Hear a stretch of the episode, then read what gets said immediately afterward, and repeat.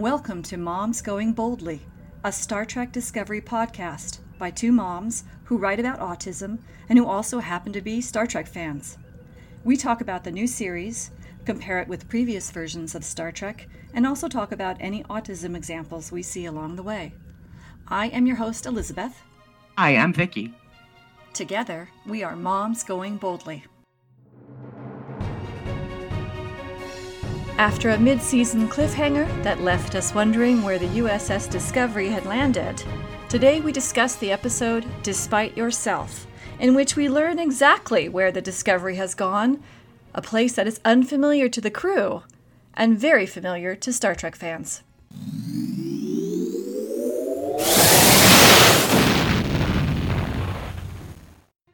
Today we are talking about the first season, second half opener, Despite Yourself. What'd you think?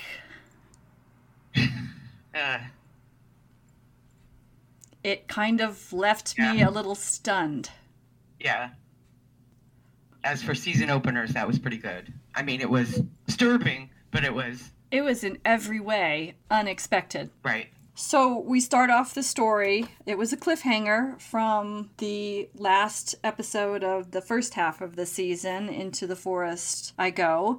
When we left, we were hoping to get some resolution to some questions of the storylines. We had just appeared in some place that the ship had not intended to be. They had engaged the spore drive, intending to go back to Starbase, and instead they emerged into a, a debris field and were unable to identify their position. And it was a navigational error that we know that was potentially caused by Captain Lorca because he did a command override of the navigation and set the the ship to go to an unlo- unknown location. Or it could have been an error caused by Lieutenant Stamets' injury navigating the spore drive because when he completed the jump, he emerged from the booth delirious. He was hard to understand. His eyes had changed color, looking sort of milky, and he was clearly not well. So we open up this episode with the big question of where are they? And I don't know about you, but I noticed this time around when they panned through the debris field, it was more clearly Federation type debris. Did you see that too? Um, some of it, yeah, yeah. I thought in the last episode somebody mentioned it was Klingon. Somebody mentioned it looked like Klingon debris.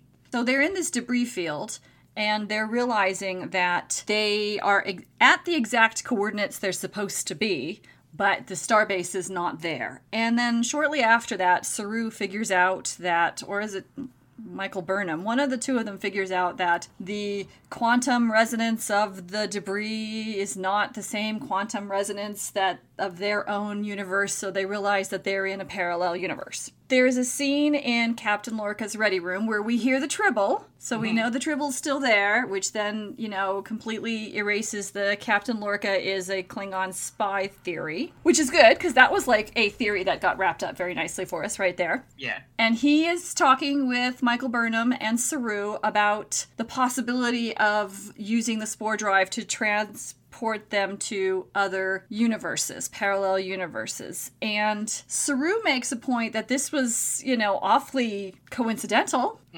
And then Captain Lorca sort of shuts it down. And in order to figure out, oh, and was that before or after they were attacked by the Vulcan ship? Um, I think it was before because then he got called out because the ship was approaching, yeah? oh, yeah, you're right. You're right. Yeah. So a Vulcan ship is approaching and they're thinking, "Oh, thank goodness, somebody we know who can help us and maybe solve this problem." But oh no, the Vulcan ship identifies them as a Federation ship and starts firing on them. And they are rescued by another Federation ship, the Cooper. And so then they realize that this alternate universe is very different than their own, so they need more information and they send Ash Tyler out in a worker bee, which is a really cool piece of technology. I really like it. Yeah. They sent him out in a worker bee to go retrieve a data node, or am I using the wrong term? Am I still I'm thinking about Borg stuff. Oh, what was it? To get a data recorder It was a data something, but it wasn't. I don't think it was Node, but close enough. People Close enough, yeah. So to get a data recorder, data module from a Klingon ship that is in the debris. And so he goes over there to do it. But as he's trying to extract this, he's having more flashbacks of his torture at the hands of L'Rell, and he's having a hard time focusing, and Michael Burnham has to cover for him. Eventually, he succeeds in getting the data module out, and Captain Lorca kind of reprimands Michael Burnham for not paying attention on the bridge or for bringing her personal feelings on the bridge. And I was a little confused by that because I didn't think what she did was that overtly No, I- personal. I, I have thoughts about that. oh, I want to hear your thoughts. I and this might be out of left field, but I don't. Th- I think he obviously knows that there's something wrong with Ash. But to admit that out loud would be mean he would have to take him offline, take him out of you know play, out of the war. It's his way of telling he ha- she has to not only try to keep Ash under control, but keep her emotions under control because he could see she was getting upset. Prue to know she's upset about Ash because then they will realize something's wrong Right. being the most unprofessional captain we've ever seen, he's certainly not. He's certainly not reprimanding her about not being professional or having a relationship with Ash. What's really interesting to me, though, is that he has no problem in calling out other people on the bridge for failure to do what he thinks they should do in front of everyone. But this particular piece of information he chose to keep sort of on the down low.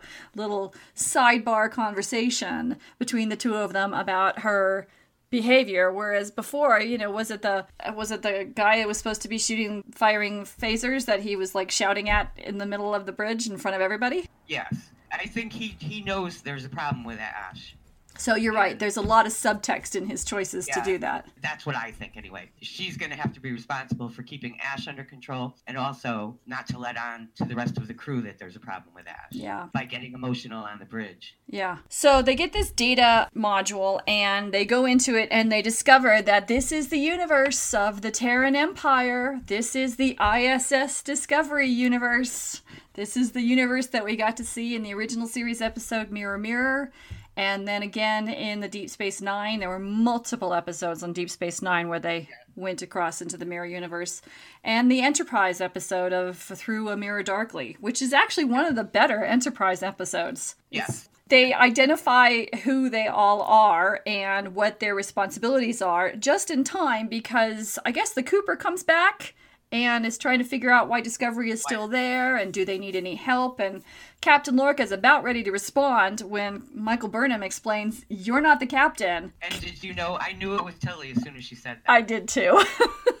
and we, and because that's that's what Stamets was seeing when he was Exactly. crossing universes and crossing space and time boundaries that he was on this with the spore drive. So Yeah. that's but it was still a great scene. Even though I knew it was coming, it was awesome. And it's of course what we want to see. We want to see Cadet Tilly way outside of her comfort zone and doing a great job with it. It was it was a lot of fun. Yeah, she was. That was great. The whole thing with her was great. It was. It really was. From the ad oh, libbing at the very moment when she learns that she has to play this role to her processing her feelings about how this person is in this universe and how it's the complete antithesis of who she is and how painful that is for her. It's wonderful. I know. Hold your horses.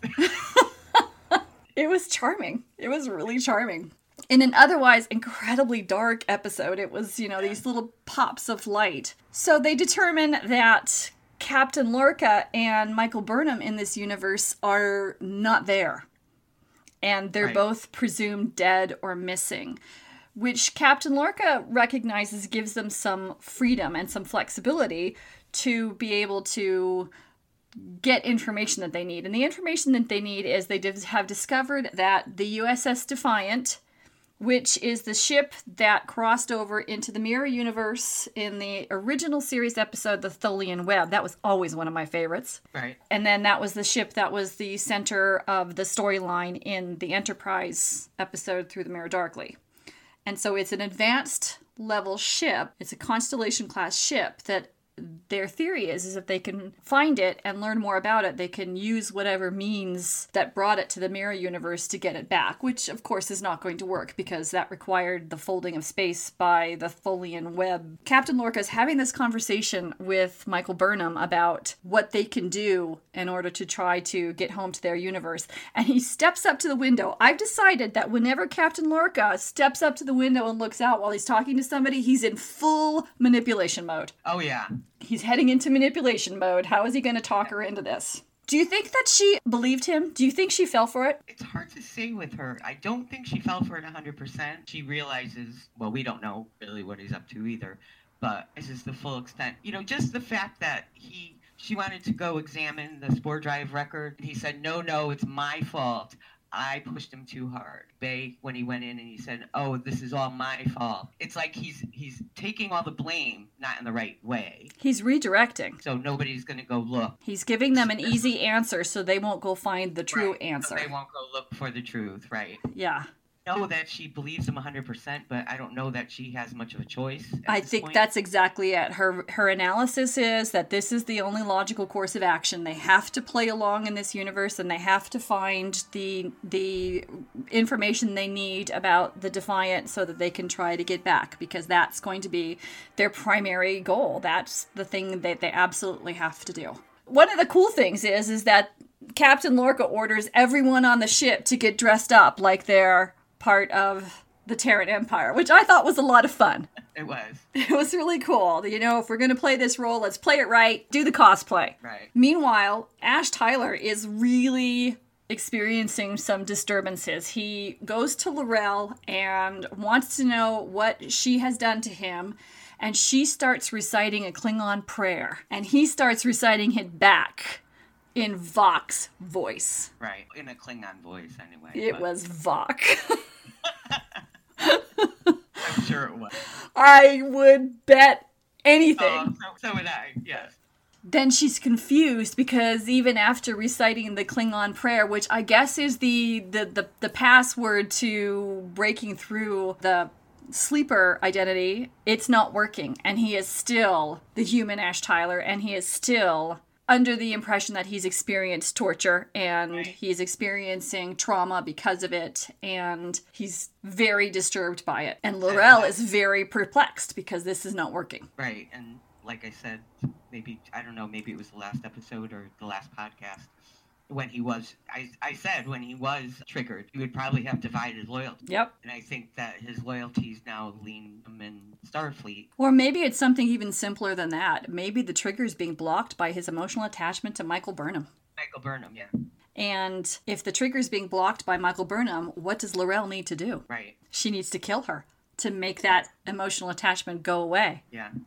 So that that could be a very suspenseful turn of events. Ash Tyler goes to see the doctor to find out if there's something more wrong with him than just his torture with the Klingons. And after extensive review, the doctor determines that he has undergone almost a complete change in his body Right. they have changed so much to his body that you know he's very confused by it and it's almost as if he's a different person than he was Right. But the way he was acting, it was almost like he knew it, but he didn't want to hear it. yes And it was almost like he knew it and he didn't want to hear it. And he was hoping by going to the doctor he wouldn't. but the doctor had no idea there was no Right. sign of suspicion or concern that he was a sleeper klingon agent that was not even you, there was nothing in his facial expression his body language his tone of voice nothing that indicated that he was anything but just concerned for his human patient Right. And actually, he even said, because they, did you hear? I don't know if you heard it, but um, they test for that. They yes test for the manchurian test The Manchurian test. yeah i thought that was awesome what a great name Yeah. So he, yeah, he had no idea. So, which makes it all the more horrible and awful that when he told Ash that he was going to take him off the line, he was going to have to relieve him of duty so that he could find out more about what was going on with him, that Ash grabbed him and snapped his head, breaking his neck, assumably killing him in a fast, dramatic, horrible moment. Shocking. Yeah. Unexpected, yeah. Completely unexpected. And I mean, no, I said I kept saying to myself, he shouldn't be alone in the sick bay with this man while he's telling him this. And I think it's going to be even worse than that because you Right, remember still- earlier when Stamets was trying to communicate while Tilly was there and he shoved Dr. Culber across the room. Now it's going to look like Stamets did it. Oh, that's right. I didn't even think of that. Yeah. The one thing I thought when that happened was not only, oh God, no, don't kill this wonderful character, was there is no redemption now for Ash Tyler. That's no. But he does he doesn't remember when he. Yep, you're right. It's almost like the Klingon the Klingon inside took over for that moment. Right. But I think he knows emotionally. He knows something bad happened. Yeah. Yeah. Just the complexity of the whole storyline exploded at that moment, as well as the sadness that took me some time to recover from. Meantime, Michael Burnham and Captain Lorca are preparing to meet with the Shenzhou, who they have contacted to let know that their captain, Michael Burnham, is actually still alive and she's captured the traitor Lorca. Because one of the things they determined is that she was the captain of the Shenzhou. She discovered that Lorca was she was the one that when she discovered that Lorca was going to try to kill the emperor and ma- place himself in, on the throne, and so she went after him, and she was presumably killed, and Lorca was presumably lost. So we're saying he probably doesn't have good intentions. Uh, I th- I just realized why Lorca wanted to bring Michael Burnham to this place. anyway, so they call the Shenzhou. They the Shenzhou comes to collect them, and she's in full, you know, ISS captain mode. And best scene ever is when they contact the Shenzhou, and the Shenzhou's like, "Well, why don't you come to us?" And Captain Tilly just takes this guy down who was i guess the the con officer on the shenzhou who was killed in the battle of the binary stars very nice young man but he's not nice here He was the one who was blown out of the. yeah. Well, yeah, he came to talk to her in the prison because he was upset because we're not supposed to be at war, and then they were hit and there was a whole Which I breach. think And hilarious. I hope they keep bringing him back, and I, I, I think they're going to keep visiting different parallel universes. I So guess. I, think, I hope they bring him back and kill him in every u- universe. you mean like you mean like Quantum Leap with the Starship Discovery? Ah, yeah. Then because and you know and Michael Burnham actually has these strong feelings when she sees him because she saw him die. Right. and now she sees him alive and he's a bit of a not nice person starting with a d and and then he gets taken down by tilly which is a great scene It was. Yeah. And then the Shenzhou comes to collect them. She beans over, and they say, "Okay, well, we're gonna take you know this traitor to the torture chamber." And they take him in there, and they're gonna put him in an agony booth. And she's like, "You're not gonna do that because I don't want him injured. I need him." In full capacity when I present him to the Emperor and collect my reward. And they're like, oh, no, no, don't worry. We'll put him in the agony booth, but we'll not make him suffer that much. So she has no choice but to go to the bridge. She goes to the bridge with the former tactical officer, and he tries to attack her in the turbo lift. And it's a great fight scene. It is. It was. Yeah. Which makes it all the more sort of poignant and painful when she kills him. She watches him die again because she wins the battle, knifes him, and and there he is dead again in front of her eyes. Obviously very disturbing for her. However, when the turbo lift opens and his body falls onto the bridge, the rest of the bridge crew start clapping. Apparently he was Yeah. a lousy captain. Either that or they are well trained to respond positively to the next alpha dog in line. So she takes her position as captain on the ship and she is trying to figure out how to get the information she needs on the Defiant and she, you know, has to take all the currying of favor and listen to all the people so that she's playing the role well and she doesn't get a chance to do that. And by the time she makes it back to her quarters, Ash Tyler is there waiting for her. And there's a lovely emotional scene between the two of them talking about how they're going to support each other. And right there, even showed me more that he suspects who he is, or suspects that he's not Turk. And I thought it was rather telling that he was saying to her, I'm going to protect you no matter what, while looking like he was in such dire need of protection himself. Right, but he kept saying, no matter what, no matter what we turn into. So I think, I don't know, I, I Yeah. do believe that he suspects what happened to him. Yes, I think you're exactly correct.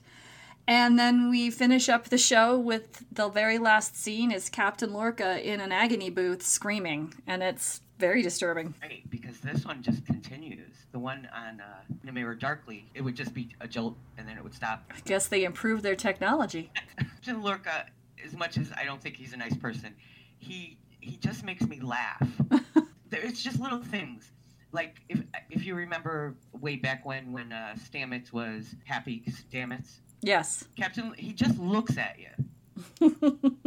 He doesn't have to say anything. He just looks at him like, "What is going on?" But he never asks, and he doesn't say anything. And he did the same thing with Tilly when she was um, doing the "Hold Your Horses" thing. He just kind of looks at you like, "What is happening?"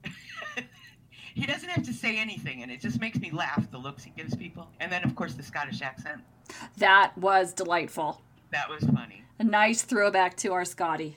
Yeah. So there are, and, and it's just funny that he was the one that lightened, other than Tilly, obviously, but he was the one who lightened the moments for me, just by the looks he was giving people, and you know, he was their captain for once.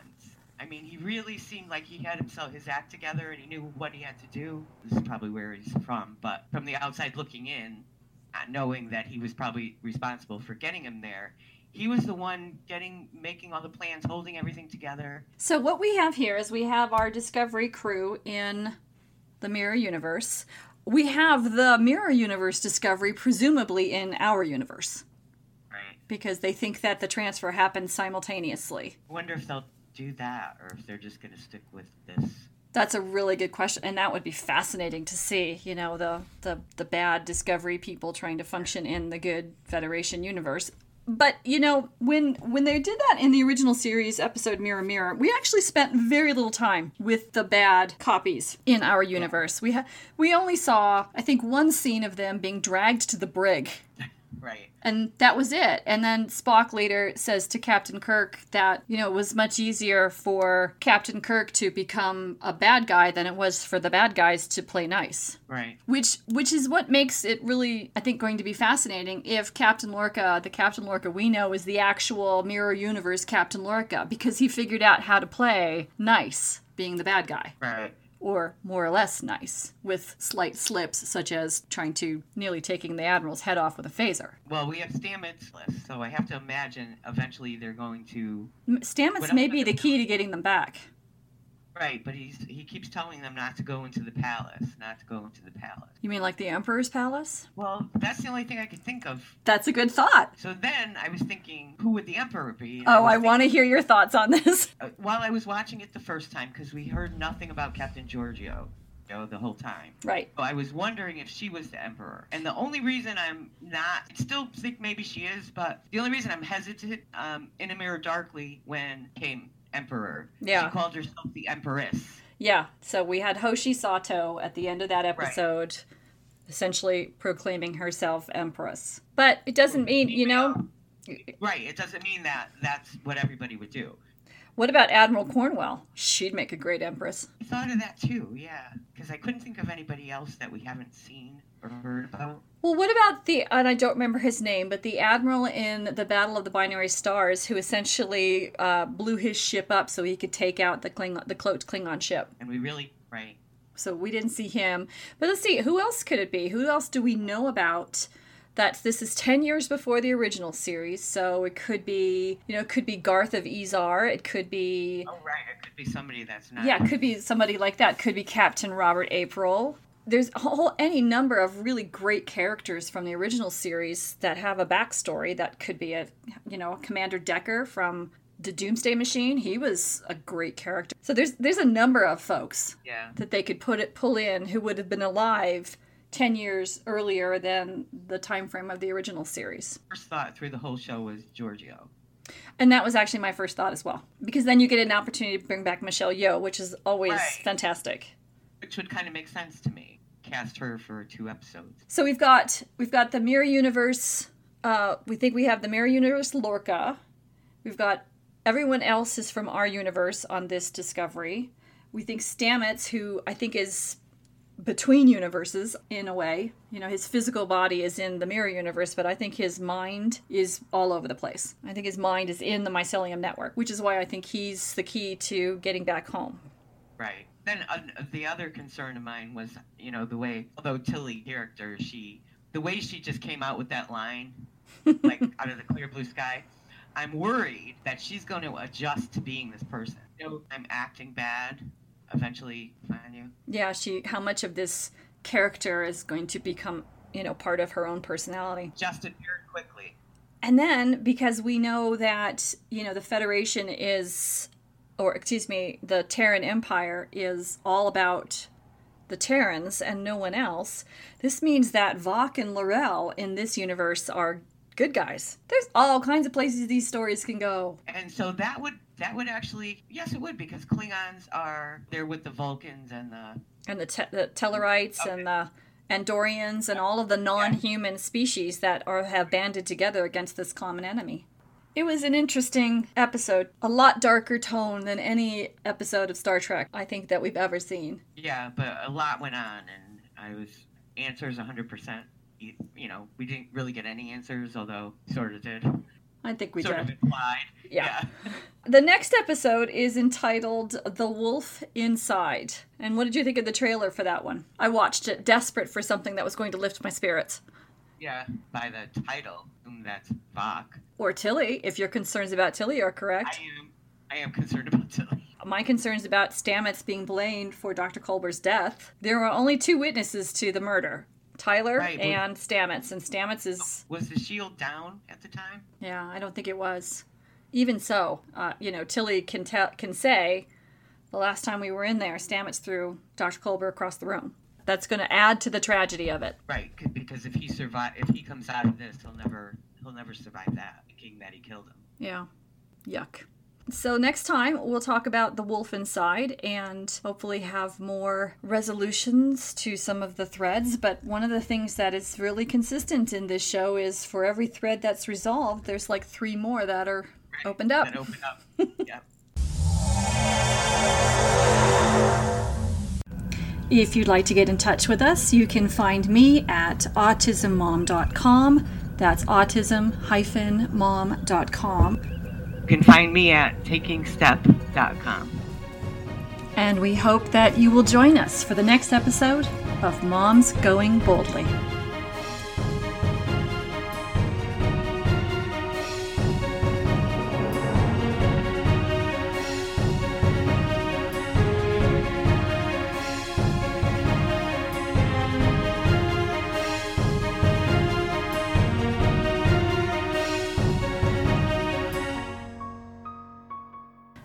Music used on Mom's Going Boldly is entitled Without Limits by Ross Bugden Music. It is licensed under a Creative Commons Attribution 4.0 International License. For more information, visit creativecommons.org. And please follow Ross Bugden on Twitter at Ross Bugden.